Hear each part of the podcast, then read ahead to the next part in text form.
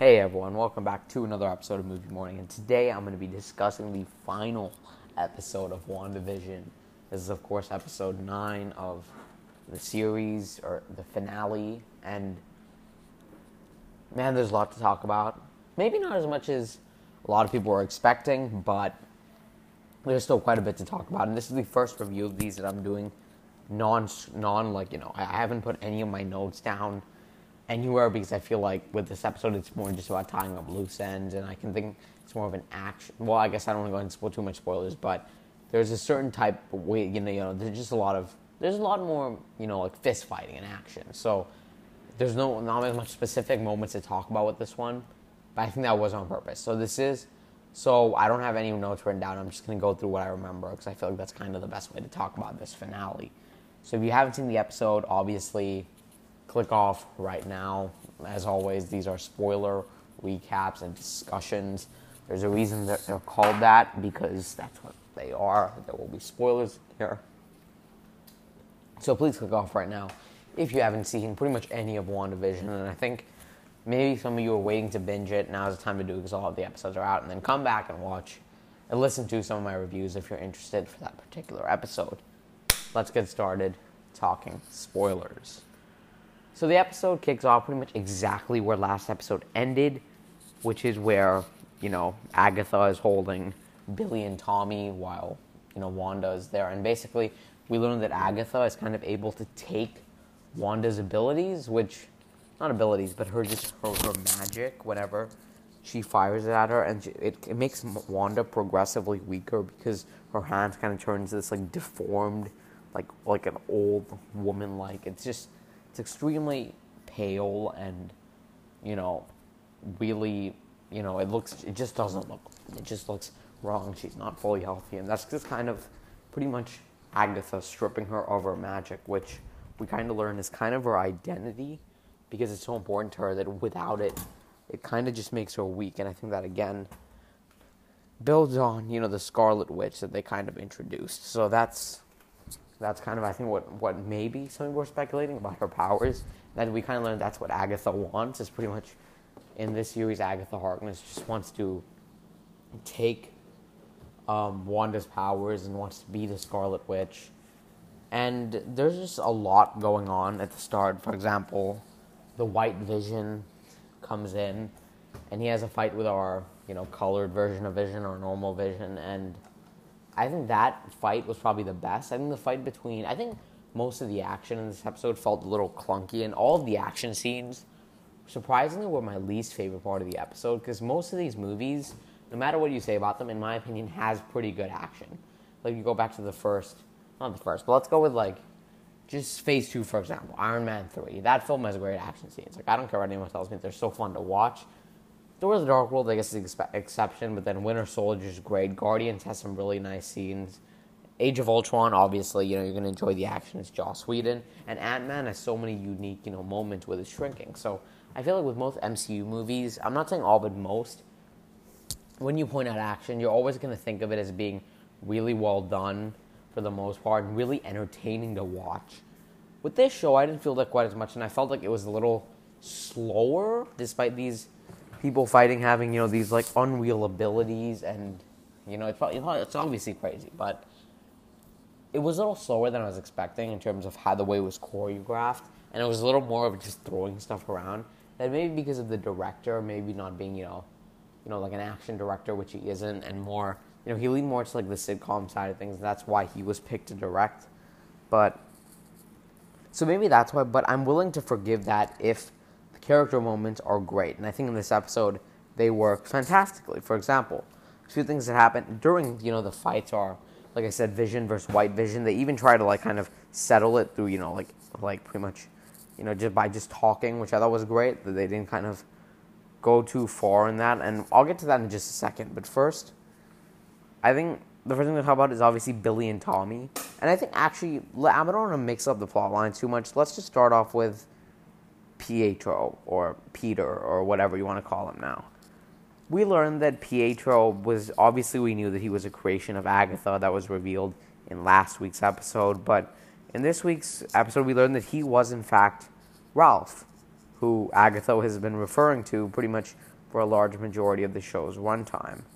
He is Ralph, and he's the one who actually lives in the house, not Agatha. It's him. It's Pietro. Or not Pietro Maximoff, but I guess you say it's Pietro.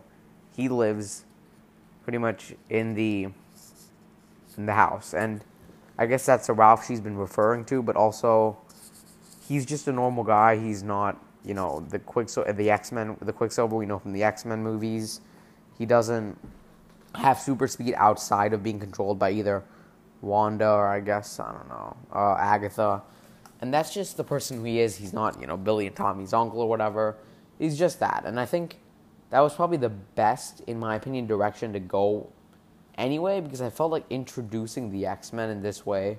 Well, actually, no, I wouldn't say it's the best, but I think that is the direction that I think I was expecting them to go with him as soon as they introduced him because I just didn't see this being our pathway to the X Men movies. I don't know what it was, but it just didn't feel not like it. It didn't feel like that big of a deal when he when he came on the show, and I feel like they didn't hype it up as much as I think they would if this was more of a game changing moment on the show.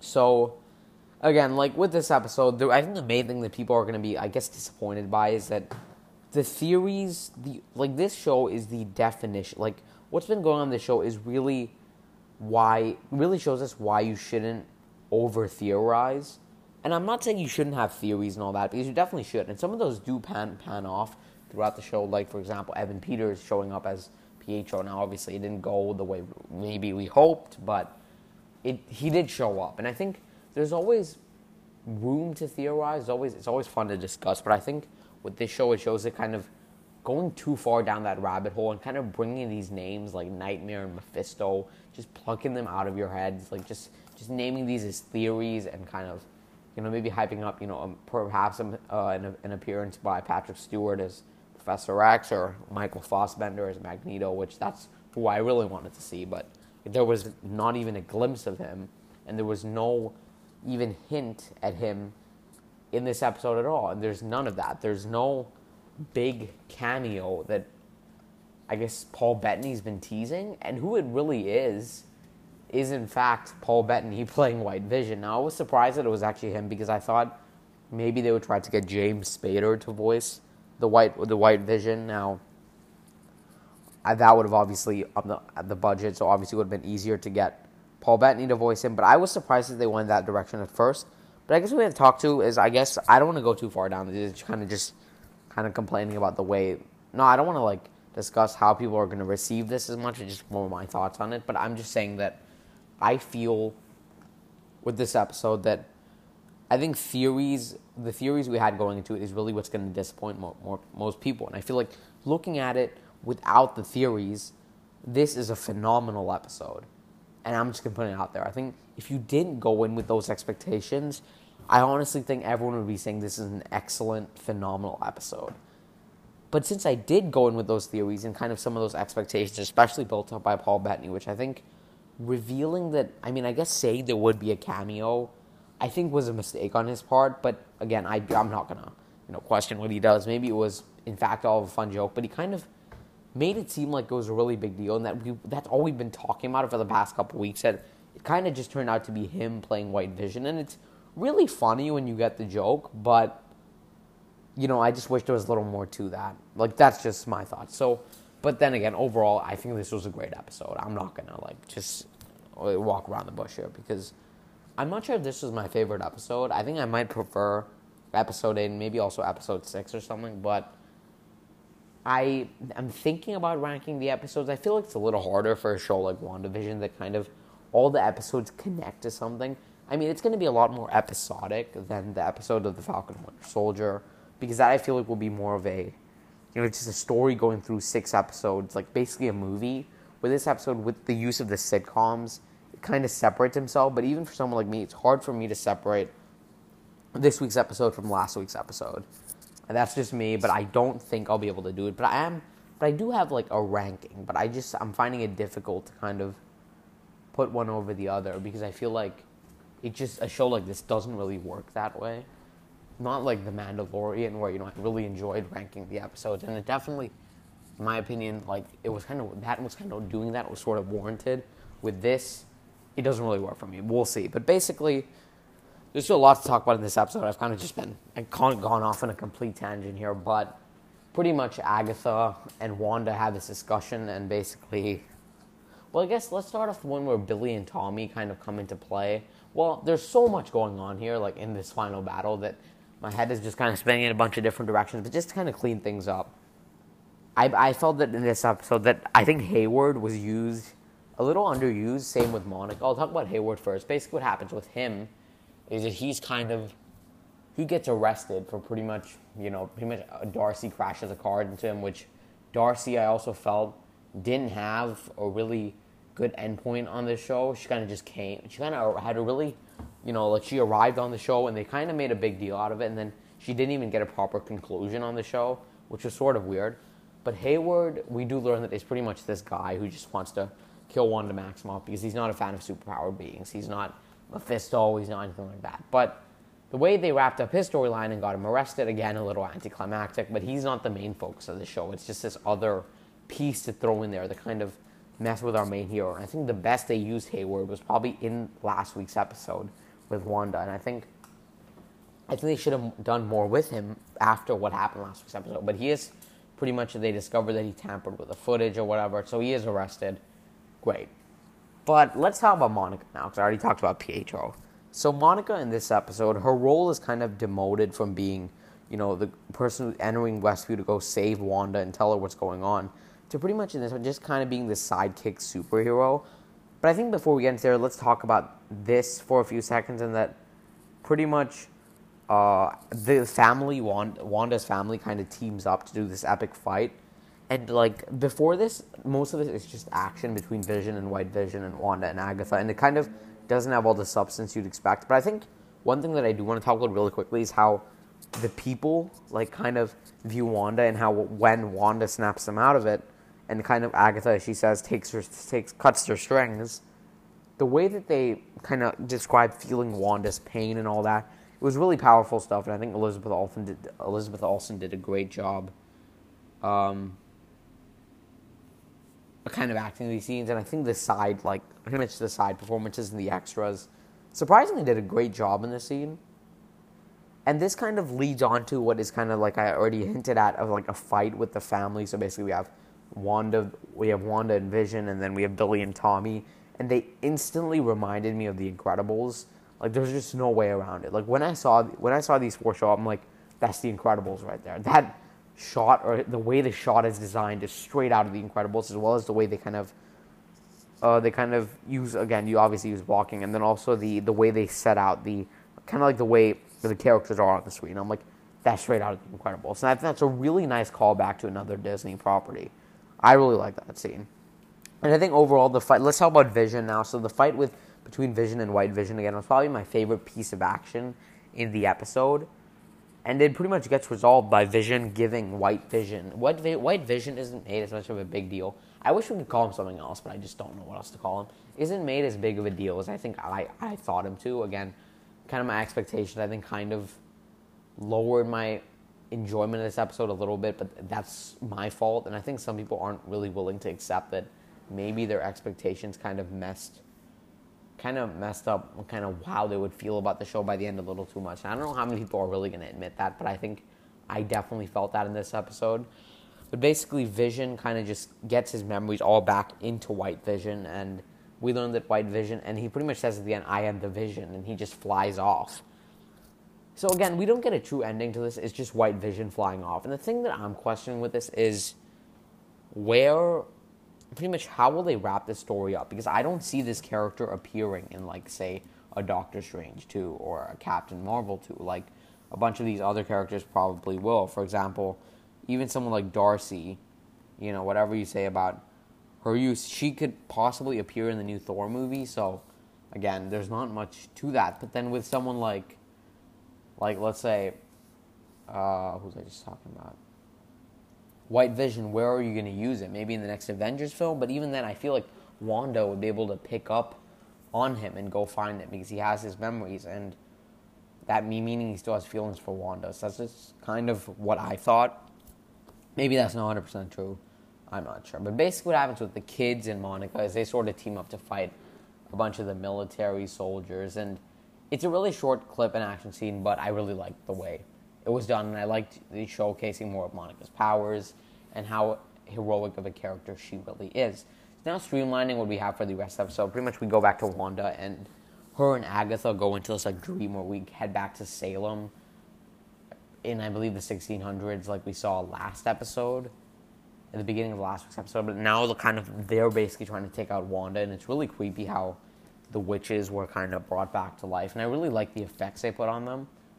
And basically, Agatha thinks she's making a deal with Wanda to where if she gets her powers, she'll make the hex or the this fake reality, or the hex reality, work better for her. And they kind of exit the dream and they come out, and Wanda's just pretty much, just pretty much just throwing, just giving, just pretty much like just giving up all her power by throwing it into Agatha. That's what we think, but really what she's doing is she's creating a spell to where she blocks the other witch from using her magic, and only the witch, the wit, the the witch that kind of makes these spells to block the other to use ma- from using the magic can still use her magic. So Wanda uses a trick that was taught by Agatha in last week's episode, and that was a really nice callback. And I loved kind of the bookend moments that we got. And I think this was one of my favorite because Wanda gets her powers, and Agatha knows, well, oh no, some this is not going to end well for me. And we finally get Wanda, Wanda truly getting her Scarlet Witch costume. And I did predict this a couple weeks ago, or last week's episode, where where I said I think we will get a variation on the Scarlet Witch costume, but a more modernized cinematic version of it in comparison to the Halloween version we got, I guess, three weeks, yeah, three weeks ago now.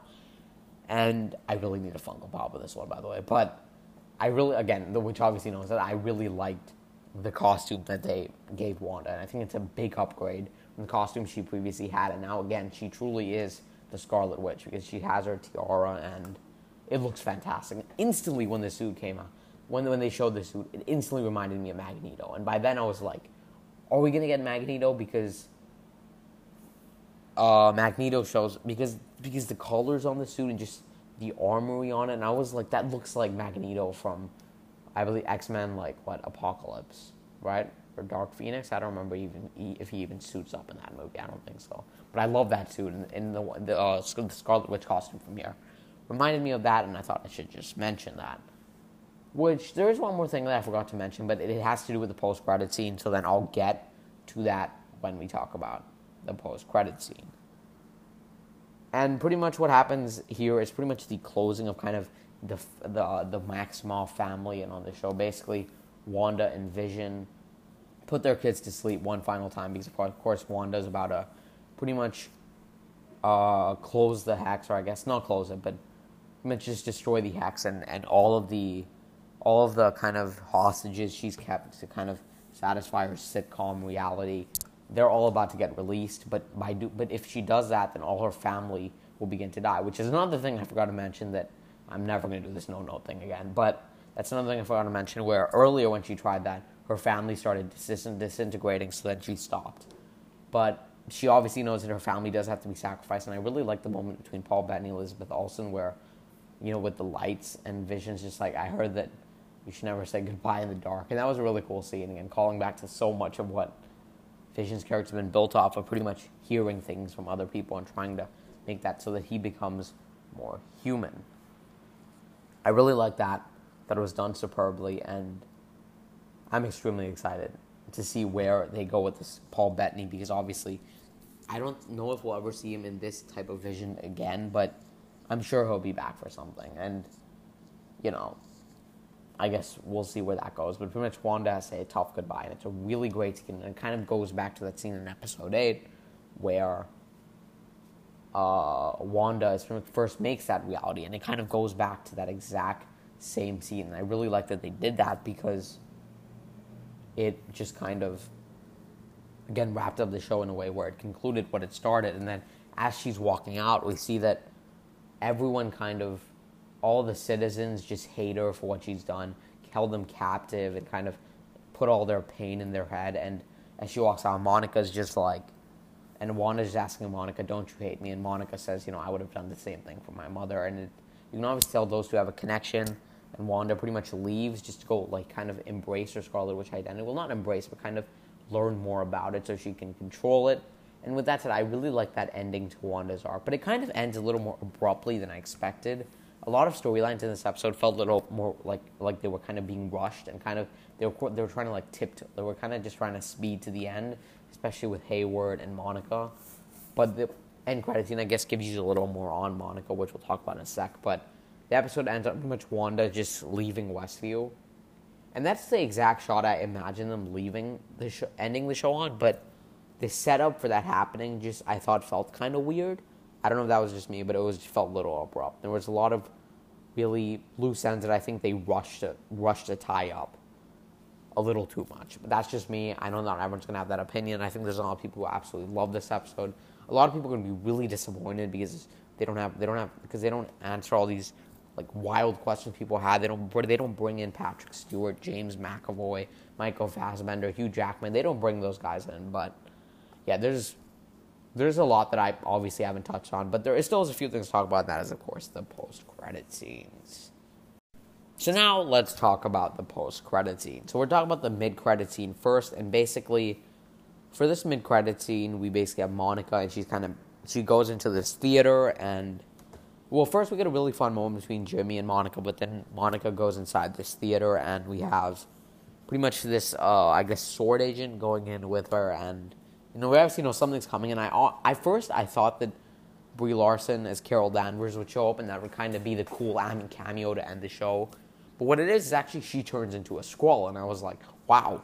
Like honestly, I, I really did not see that coming, and I don't believe it's the same Skrull that we got at the oh well, like that she interacted with at the end of Captain Marvel. But she obviously says that you know, an old friend of your mom's you know wants to meet you, and she, Monica asks where are we going, and then she just points up. So we obviously know that's Nick Fury. I've heard a few people on social media say it's Carol Danvers, but I don't really see where that's that theory that kind of thought is coming from because we can clearly tell there's some like uh, there's some things going on between her and Carol because maybe Carol hasn't come back to visit her, but I thought it, it was clearly pointing at um, Nick Fury because he's up in the sword spaceship right from the end of Far From Home. At least that's kind of what I recalled, and I'm like, oh, he's talking about Nick Fury, and right at the right as the mid credit scene ended, I was talking with the person I was watching with, and they were like, yeah, that's Nick Fury. And so that's what I thought it was. I thought it was referring to Nick Fury, and I'm pretty sure it is. And I think that's kind of the setup for uh, Captain Marvel 2, re- releasing, I believe, either summer next year or November next year, something like that. But that's kind of the setup for where they're going with that. So that's what the mid-credit scene is. I think to kind of clear things up because I think there were little, there was a little bit of confusion around that. And then we get to the real post-credit scene. And with this, as soon as we kind of go gone through the mountains, I was like, okay, that's probably Sokovia. And then once we got to the cabin, firstly, the cabin I thought was a nice callback to Avengers: Infinity War when Thanos kind of won as the villain, and he kind of sat there, and I was like, okay, so are they going to show something to show that Wanda's gone full evil, or I was when the scene happened and kind of just with the landscapes, I was kind of I thought there was a chance that maybe Mordo, Baron Mordo could show show up. And here's the thing: so at the end, in the post credit scene of Doctor Strange, I remember that he kind of he kind of out to kill sorcerers because because there's too much of them or whatever. And I thought that Mordo would be able to sense that Wanda's maybe like living maybe around her, and he, was going to come to kill Wanda, and that would be the setup for the next Doctor Strange movie. Maybe we even get a cameo from Stephen Strange himself. But what it is, it's pretty much Wanda, pretty much just drinking coffee, and then they kind of zoom into another room, and then we see that there's an ast- uh, astral projection of Wanda, kind of similar to how Stephen Strange did it in Doctor Strange, the 2016 film. So now we know that obviously it was referred, it was said by Agnes Agatha that Wanda does have the powers of the Sorcerer Supreme, which I just thought about by the way, is that I forgot to mention that Agatha is actually defeated by being turned back into Agnes by Wanda, but I just thought I'd mention that. I completely forgot to talk about that. That was also another thing that I was a little iffy on. I was like, okay, that's a little too simple of a way to defeat her. But anyways, coming back to the post-credit scene, there's an astral projection projection of Wanda, and she's pretty much reading the book, you know, the book of the damned, which is the book that we see in episode seven or episode eight, I believe, in Agatha's underground lair and that's pretty much what it is. And her name is in that, the Scarlet Witch. And she's pretty much reading it.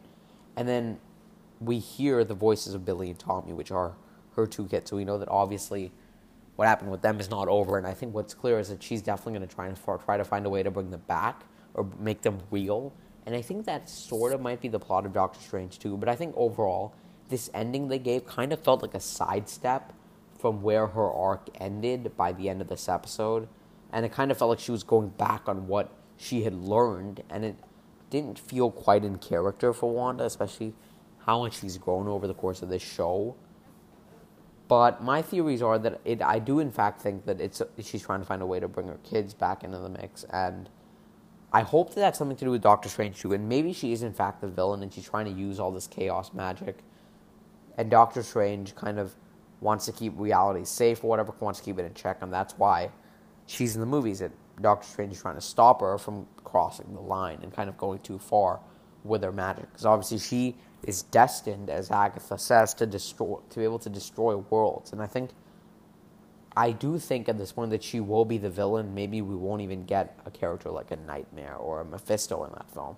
We'll see, though. I think I've had enough of talking about Mephisto for, you know, for now because there's a lot going on, and I think, but I'm really excited to see where Wanda's character goes. Especially, I can't say the show anymore, but. Before I do go, I kind of want to give my final thoughts on this show now that we do have wrapped up, which, yeah, let's get into that. So, pretty much getting into my final thoughts on the show, I think that, well, I think I'm not going to make a full review on this because I have discussed every episode, but I think overall my thoughts are that I feel with this show, I think it's a really great start to Phase 4 and that it's really wacky, really bold, it's extremely risky project, and I love that it's kicking things off. This was one of my least anticipated Disney Plus shows going into this era of the MCU because sitcoms aren't really my thing, and I'm especially not familiar with older sitcoms. But as this show has gone on, it's really won me over with kind of the decisions it's made. As the sitcom's realities kind of age, I think it's kind of gotten better, and kind of like the intriguing nature of all of what's going on really kept me hooked from week to week. And I really liked Elizabeth Olsen and Paul Bettany in the show. And I think by the end of it, I was mostly satisfied with the answers they gave us. While I think they rushed a little too many things. But this show has come so far in the nine episodes where I've like struggled to remember a TV show that that's kind of moved, like, that's kind of transformed so much within nine episodes. It's there's a lot of change that goes, and I think most of it really worked. And overall, I think my recommendation is for the show.